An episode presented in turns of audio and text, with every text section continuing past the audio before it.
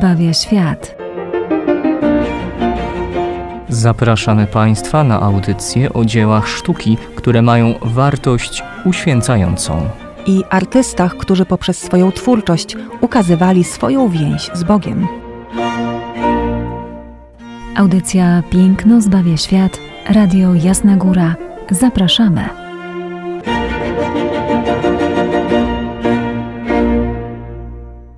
Szczęść Boże, witamy Państwa serdecznie w kolejnej audycji Piękno zbawia świat. Ojciec Tomasz Mordziałek i pani Izabela Banoszewska. A witamy dziś z Państwem takim tematem, można powiedzieć, ojcze, matrymonialnym. Tak, e, to prawda, gdyż mamy przed sobą Eleazara, który poszukuje żony dla syna Abrahama, czyli Izaaka. Jaka jest dokładna historia, e, trzeba byłoby samemu zajrzeć do Księgi Rodzaju i przeczytać dość spory pasus e, z tym związany, bo to Abraham pragnie żony z tego samego rodu, z tej samej e, rodziny, niejako kręgu kulturowego dla swojego syna, gdyż nie chce mieszać swojej krwi z ludźmi z kraju Kanaan, czyli innowiercami, tak to określmy. Dlatego wysyła swojego sługę Eleazara na poszukiwanie żony. Kto dzisiaj by coś takiego uczynił? No, nie wiem, może na pewno gdzieś to się zdarza, ale mamy sytuację i moment konkretnego wybrania, a może nawet pewnej e, propozycji. Może zagłębmy się na sam początek we fragment. Może zanim jeszcze to Dobra. zrobimy, to jeszcze powiedzmy, że autorem tego dzieła sztuki, na które dziś będziemy spoglądać nieco bliżej i bardziej szczegółowo, jest Nicolas Poussin, Francuz. Jest to artysta malujący na początku, w pierwszej połowie XVII wieku, a więc gdzieś nas to już umieszcza e, w czasach francuskiego baroku.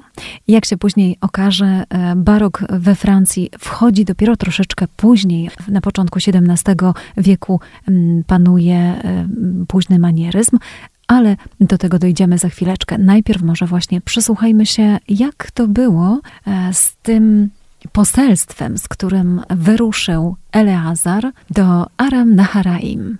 Otóż, gdy udał się do tego miasta, aby spotkać się z Nachorem, zasiadł przy studni i już pragnął gdzieś pierwszego wieczoru odnaleźć wybrankę dla Izaaka. I tak oto się modlił, tak kierował swoje słowa e, do Boga.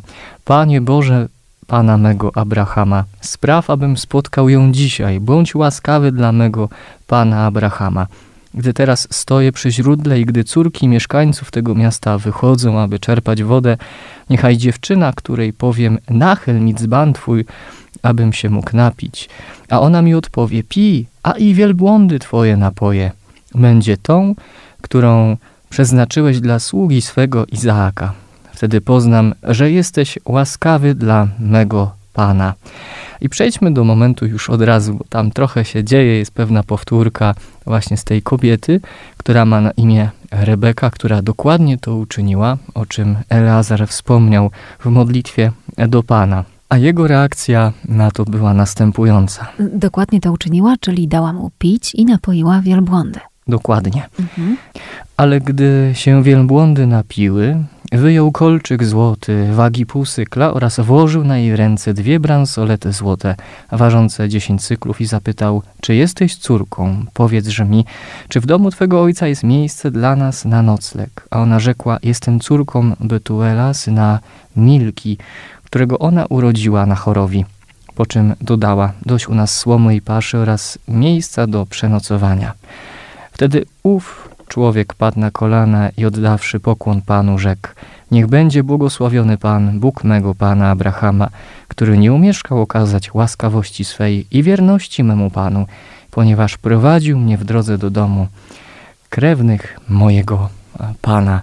Czyli Bóg ostatecznie bardzo szybko wysłuchał Eleazara na wzgląd Abrahama, ojca naszej wiary, tego, który naprawdę zaufał e, ze względu na relację do Boga i ufność Jemu, był gotowy oddać wszystko dla Niego. Mamy moment rozmowy Eleazara z Rebeką. E, nie widzimy, żeby zakładał jej kolczyk, czy też już owe bransolety. Ale trzyma go w dłoni a w drugiej dłoni trzyma dwie bransolety. A więc pokazuje tutaj tę biżuterię, o której mowa właśnie w Księdze Rodzaju. Mamy tutaj zilustrowaną dokładnie scenę, spotkanie Eleazara z Rebeką przy studni, w miejscu, gdzie wszystkie kobiety czerpały wodę. To jest ta ich rozmowa. Rebeka i Eleazar przy studni. Obraz y, pochodzi z 1648 roku. Data jest dla nas ważna, ponieważ wiemy, że był to czas, kiedy Nicolas Poussin dotarł do Rzymu. Jak większość artystów, zwłaszcza tych spoza Italii, mierzyli się oni oczywiście z różnego rodzaju problemami, ze stagnacją, która panowała w malarstwie ich regionów. Każdy z nich chciał dotrzeć do Italii, poznać e, malarstwo włoskie. Zazwyczaj ta podróż odbywała się w dwa miejsca: Wenecja, aby poznać kolor włoskich kolorystów, no i Rzym aby zapoznać się ze wszystkimi nowinkami, no i poznać przede wszystkim tych świetnych rysowników. Tak też dzieje się w życiu Nicola Poussin. On generalnie jest artystą, który wchodzi w zawód malarza dość późno, bo ma 18 lat, kiedy zaczyna się uczyć w warsztacie malarskim. Będzie miał 30 lat, kiedy dotrze do Rzymu, a więc będzie już w pełni dojrzałym człowiekiem. I być może również i z tego powodu, powodu jakiegoś swojego, e, także i doświadczenia życiowego, jego obrazy będą wyjątkowo przemyślane. W tym obrazie, na który w tej chwili spoglądamy, wszystko jest wręcz idealne takie, jak powinno być. Mało tego, jak będziemy analizować go dokładnie, krok po kroku, okaże się, że nie tylko mówi nam tutaj o momencie spotkania Eleazara i Rebeki, daje nam tutaj jeszcze dużo, dużo więcej wskazówek tego, jakie będzie małżeństwo, o którym tych dwoje rozmawia. Ale zanim do tego dojdziemy, Nicolas Poussin, jak już wspomniałam, Uczy się e, malarstwa mając 18 lat. Wtedy to wyjeżdża do Paryża. Tam e, terminuje przez krótki czas e, w jednym z warsztatów malarskich, ale to mu oczywiście nie wystarcza. Francuzi malują wówczas, zresztą nie ma na ten czas we Francji na tyle dominującego artysty, żeby Nicolas Poussin jako artysta, który wkrótce stanie się takim mocno wyróżniającym również i w Rzymie, mocno wyróżniającym malarzem, mógłby czerpać i mógłby się nim inspirować. Więc y, oczywiście poznaje te wszystkie tajniki malarstwa, które są dostępne dla niego na miejscu w Paryżu. Zapoznaje się także z obecnymi tam zabytkami, które są w posiadaniu kolekcjonerów dzieł sztuki, ale to wszystko mało.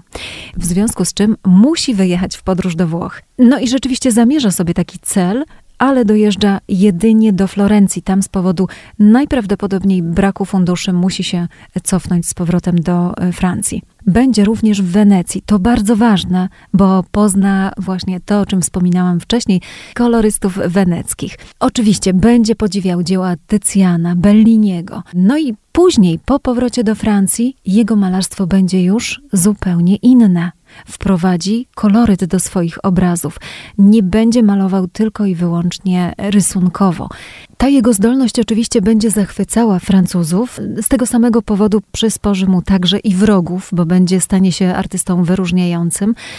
No i też e, między innymi e, będzie pierwszym malarzem Francji, pierwszym malarzem króla e, Ludwika XIII i kardynała Richelieu. To będzie 21 bardzo ciężkich, krytycznych miesięcy w jego życiu, o czym wiemy tak dobrze, bo żalił się pisząc listy do swoich przyjaciół że nie może malować tak, jak chce i tak, jak lubi, czyli w ciszy. On bardzo cenił sobie ciszę, spokój i e, malarstwo w pracowni na niewielkich formatach. Tymczasem jako malarz królewski będzie musiał zajmować się po prostu dekorowaniem apartamentów i rezydencji królewskich. To są ogromne formaty. E, będzie też odpowiadał za, za wiele innych spraw, które nazwie głupotami, jak chociażby wzory tkanin, w które będzie e, przeodziewany król. No to wszystko będą dla niego rzeczy zbędne, którymi tak naprawdę nie chce się zajmować. I korzystając z pierwszej lepszej okazji, ucieka, można tak powiedzieć, do Rzymu, skąd już nie powróci do Francji. Pretekstem jest wyjazd po swoją żonę, którą e, zostawił w, w Rzymie. No i tak też się stanie. Poussin wyjedzie, a wkrótce śmierć kardynała Richelieu oraz Ludwika XIII zwolni go z tych wszystkich uzależnień, w jakie się w jakiś sposób wpakował. A zatem będzie już później w Rzymie malował to, co chce i tak, jak chce. Zmieni się też troszeczkę jego podejście do tematu, Rzym przede wszystkim da temu malarzowi ogromną swobodę. On się oczywiście zapozna z tymi wszystkimi nowinkami barokowymi, które w tym czasie w Rzymie znali już wszyscy artyści. On wprowadzi je do swojego malarstwa, ale będzie to na tyle elastyczny artysta, że będzie w stanie malować tak naprawdę pod zleceniodawców. Tak jest właśnie Nicolas Poussin, niezwykle elastyczny i jest to jeden z niewielu malarzy, którzy malują na tyle dobrze i mają w swoim dorobku już tak dużo doświadczenia, że potrafią się oprzeć caravagionizmowi. Tej manierze, którą wprowadzi Caravaggio i która to sprawi, że artyści zapoznając się z jego dziełami sztuki, nawet jeśli je krytykują, to w sposób zupełnie niekontrolowany przez siebie zaczynają malować, wprowadzając realizm do swoich obrazów i efekty światłocieniowe. Nie efekty światłocieniowe, jakie znali z renesansu, ale właśnie takie dużo bardziej gwałtowne. Poussin tego nie zrobi. On zresztą bardzo nie lubi malarstwa Caravaggia i powie w pewnym momencie, że Caravaggio urodził się po to, aby malarstwo zepsuć. Więc jest to na tyle zrównoważony, wyciszony w tym swoim dorobku artystycznym malarz, będzie wiedział, z czego skorzystać, co odrzucić, aby dokonać pewnego rodzaju artystycznej syntezy. I na taką właśnie syntezę spoglądamy w tej chwili w obrazie Rebeka i Eleazar przy studni. Dlatego też mówiłam, że ważna jest dla nas data, ponieważ po raz drugi artysta przybywa do Rzymu i tutaj poznając już cały dorobek twórczości, e, jeśli chodzi o rozwój linearny, dokona się właśnie między innymi w tym obrazie e, takie swoiste kompedium wiedzy na temat sztuki. Propozycja małżeństwa. Tak, możemy to określić, myślę, że jednym zdaniem. I w pewien sposób odnosi nas to do Nowego Testamentu. W jaki sposób? A mianowicie do momentu zwiastowania, kiedy to Archanioł Gabriel przychodzi do Maryi i proponuje jej to, aby została matką Syna Bożego. Myślę, że takim może małym, drobnym odniesieniem ku temu, co się dzieje e, właśnie w tym i przejścia do Nowego Testamentu, może być chociażby kolor e, szaty Rebeki, jaki jest niebieski. Dla nas ten kolor oczywiście zaraz jednoznacznie kojarzy się z Maryją. Mamy tu tą pewną formę odniesienia, ale idziemy do e, już tego faktycznego momentu, tego co się dzieje, co mówi Eleazar e, i co jest przy Rebece. Jest to niezwykle wyróżnienie. Abraham jest już e, człowiekiem biznesu w pewien sposób.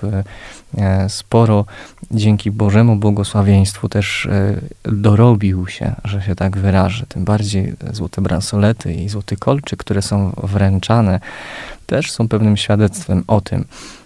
I co ciekawe, przynajmniej spoglądając na te dwie główne postacie, które mamy przed sobą, Rebekę i Lazara, widzimy przynajmniej jej odpowiedź na to, ja? Ale że ja? To przynajmniej ja sam e, tak widzę. Może jakiegoś niedowierzania, e, czy tego, że ja zostałam e, wybrana e, do tego, by e, właśnie być e, żoną, wejść do tak wspaniałej rodziny. Po bokach natomiast no, ogrom kobiecości. Mamy 14 postaci na tym obrazie, 13 z nich to są kobiety. Brakuje nam wielbłądów, na których Eleazar przybył, ale to ich, zostawmy. Jezu. Mowa w Księdze Rodzaju. Tak, zostawmy ich, dlaczego ich tu nie ma i dlaczego nie są napojone, tak jak mówi o tym e, fragment Księgi Rodzaju. Ale mamy inne kobiety, które przyglądają się całej sytuacji I jest to pewna e, paleta reakcji na to, co się dzieje. One nie są obojętne na tą propozycję e, małżeństwa. Jedna z kobiet, patrząc po lewej od strony Eleazara, ta kobieta jest tak zainteresowana całą sytuacją, tak ją pochłonęła, że nawet nie zauważa tego, że zaraz przeleje wodę e, z dzbana do dzbana, gdzie już inna kobieta, która klęczy na jednym kolenia, wręcz podnosi do góry ten dzban, mówiąc wystarczy, już dość, dość. Przelewasz. A, tak, a też oczywiście potrzeba nam to patrzeć z kontekstu całego, ale na pierwszy rzut oka, jak to spojrzałem i szukałem reakcji tych kobiet, ona sama, e, ta kobieta, która klęczy na jednym kolanie i podnosi ten span do góry, sama w sobie mogłaby być, wyciągając rękę do Lazara, ale ja chcę być, ja chcę być tą żoną e, Izaaka, wybierz mnie, wybierz mnie, panie. E, inne oczywiście też są zainteresowane całą, całą sytuacją tego, co się dzieje, czy gdzieś na twarzach tych kobiet e, zobaczymy jakąś zazdrość, jakąś e, formę jednak, a to się jej udało, pani redaktor, czy coś takiego tu znajdziemy? Czy widzimy tutaj zazdrość? Myślę, że nie. Myślę, że zazdrości jednak nie widzimy, choć Eleazar rzeczywiście wywołuje tutaj ogromne zainteresowanie kobiet. E, na nim e, koncentruje się wzrok prawie wszystkich niewiast w tym obrazie. No niektóre są zajęte rozmową między sobą, kilka z nich spogląda wprost na nas, ale większość rzeczywiście zajmuje się tym spotkaniem mężczyzny przy studni. No nie było to miejsce chyba właściwe dla mężczyzn, prawda? Wiemy to z Biblii, bo takich sytuacji to nie jest pierwsza, kiedy to kobieta stoi przy studni, prawda? Kiedy kobiety czerpią wodę. No właśnie, mężczyzn tam nie spotykamy, bardzo rzadko a zazwyczaj jest to miejsce spotkania niewiast. No i tutaj nagle pojawia się mężczyzna dziwnie ubrany. Zwróćmy uwagę na to, że one wszystkie ubrane są w antyczne szaty. Zresztą wyrysowane są też przepięknie z porcelanowymi cerami, no ideały piękna na ówczesne czasy. Każda z nich wygląda tutaj jak antyczny posąg, prawda, bogini rzymskiej. Tymczasem mężczyzna ubrany jest w jakiś taki strój raczej pustynny, o czym mówi turban na głowie. No, wzbudza ich zainteresowanie, ogromne zainteresowanie, kim jest, czego chce i jaką propozycję składa e, właśnie jednej z nich, tak, ich koleżance. Natomiast czy widać zazdrość? Myślę, że nie. Z tą zazdrością tak daleko bym nie poszła. Widać tutaj natomiast inny wątek, zupełnie inny wątek, bo ojciec zwrócił uwagę na to, że każda z nich patrzy z tak ogromnym zaciekawieniem, bo być może y, ona widziałaby siebie z przyjemnością w roli Rebeki. Tymczasem artysta, proszę zauważyć, stawia nam tutaj Rebekę jako pannę z miasta. Proszę zobaczyć, co się dzieje w tle. W tle nie tylko mamy taką górzystą krainę i studnię, ale mamy architekturę i to bardzo rozbudowaną. On musiał mieć powód, żeby taką architekturę tutaj umieścić. Zresztą jest to architektura włoska, sporo rzymskiej, ale gdzieś tam w tle taki budynek y, wyglądający, przypominający y, swoją formą architektoniczną kościół San Miniato al Monte we Florencji. Jest to kościół dzieła Michelozza, który musiał widzieć, jeżeli dotarł do Florencji, a wiemy o tym, że e, właśnie na Florencji skończył swoją pierwszą podróż do Włoch e, Nicola Poussin. Są tutaj również i jakieś ruiny, prawda? Ruiny bardzo lubił Nicola Poussin umieszczać w swoich e, obrazach nie tylko dlatego, aby pokazywać swój związek ze sztuką antyczną, z, z formami klasycznymi, ale on tutaj też podkreśla, że to Rebeka jest panną z miasta.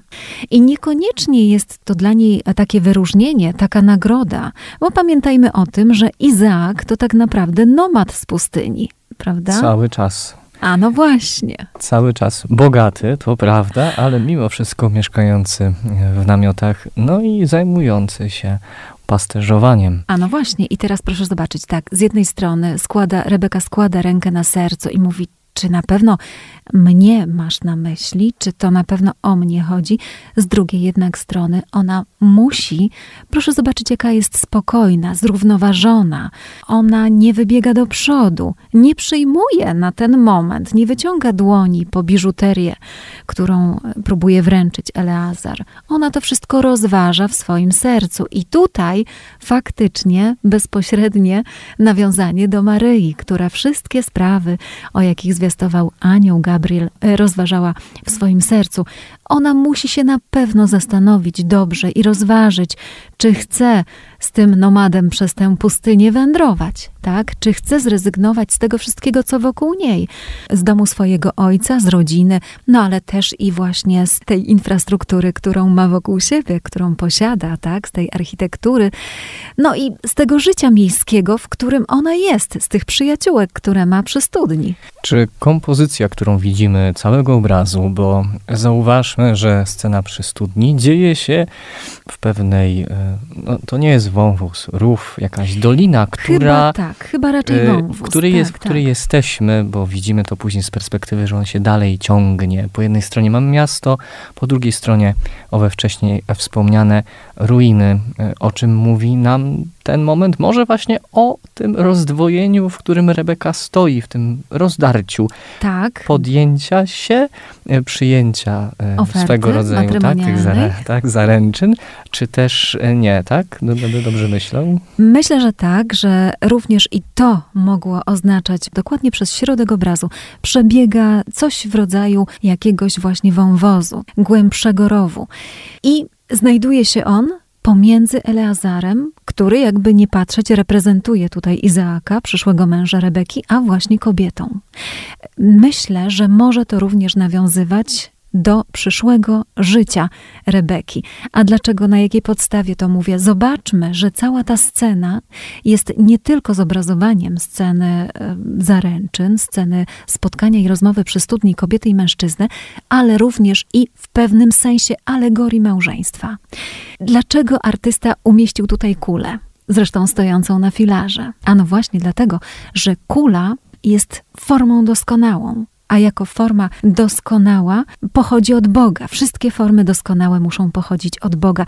Takie też ma być małżeństwo. Oparte o solidny filarm i doskonałe, pochodzące od Boga. Rebeka jest tutaj dla Izaaka darem od Boga. Na pewno, bo na taki właśnie znak czekał Eleazar, prawda? Na kobietę, która napoi jego i wielbłądy.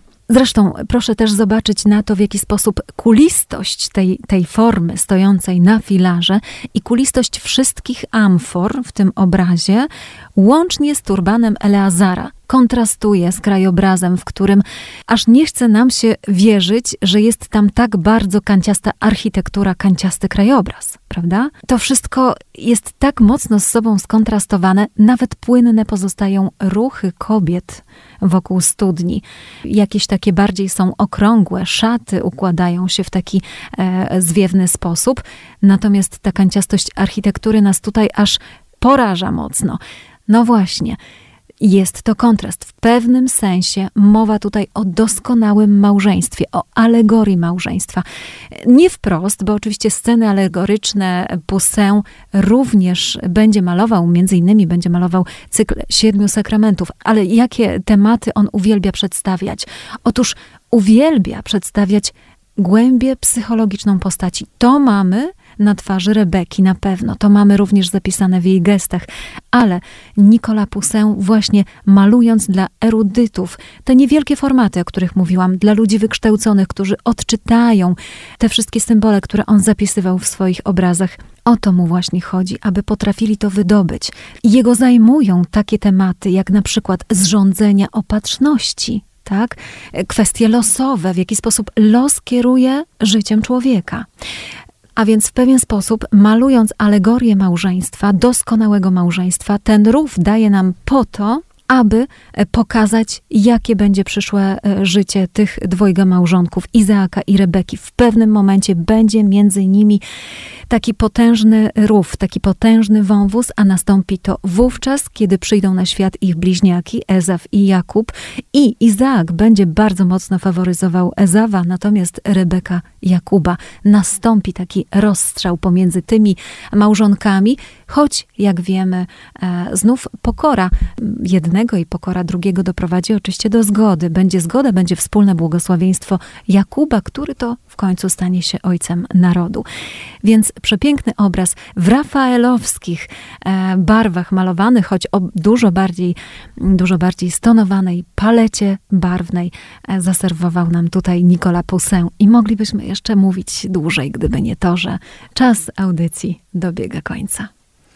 Dokładnie. I ten moment pewnego rozdarcia w kolejnej niedzieli Wielkiego Postu, w której się e, spotykamy, w piękno zbawia świat, niech może nam da do myślenia właśnie wyboru, pewnego rozdarcia między tym, co Bóg nam proponuje, e, tego, co chce nam zaoferować. Zauważmy, że Eleazar jako posłaniec Abrahama, Izaaka, zaprasza Rebekę jednocześnie do rodziny, która wierzy w jednego Boga. E, rodziny, która rozrośnie się w cały naród Izraela. Zatem i my jesteśmy tak samo zapraszani do tego, aby wejść w konkretną wiarę. Tak jak Maryja również była za, zaproszona do tego, aby stać się matką nowego Izraela, którym pierwszym był sam Syn Boży, Jezus Chrystus. Zagłębienie się w ten temat na pewno nam to pomoże, ale odpowiedź pozostaje indywidualna i trzeba nam ją podjąć.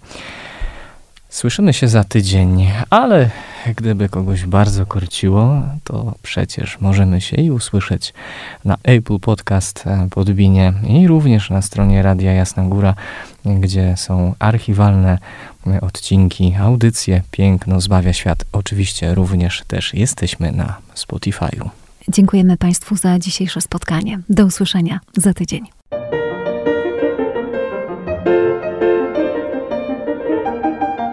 Piękno zbawia świat. Zapraszamy Państwa na audycje o dziełach sztuki, które mają wartość uświęcającą. I artystach, którzy poprzez swoją twórczość ukazywali swoją więź z Bogiem.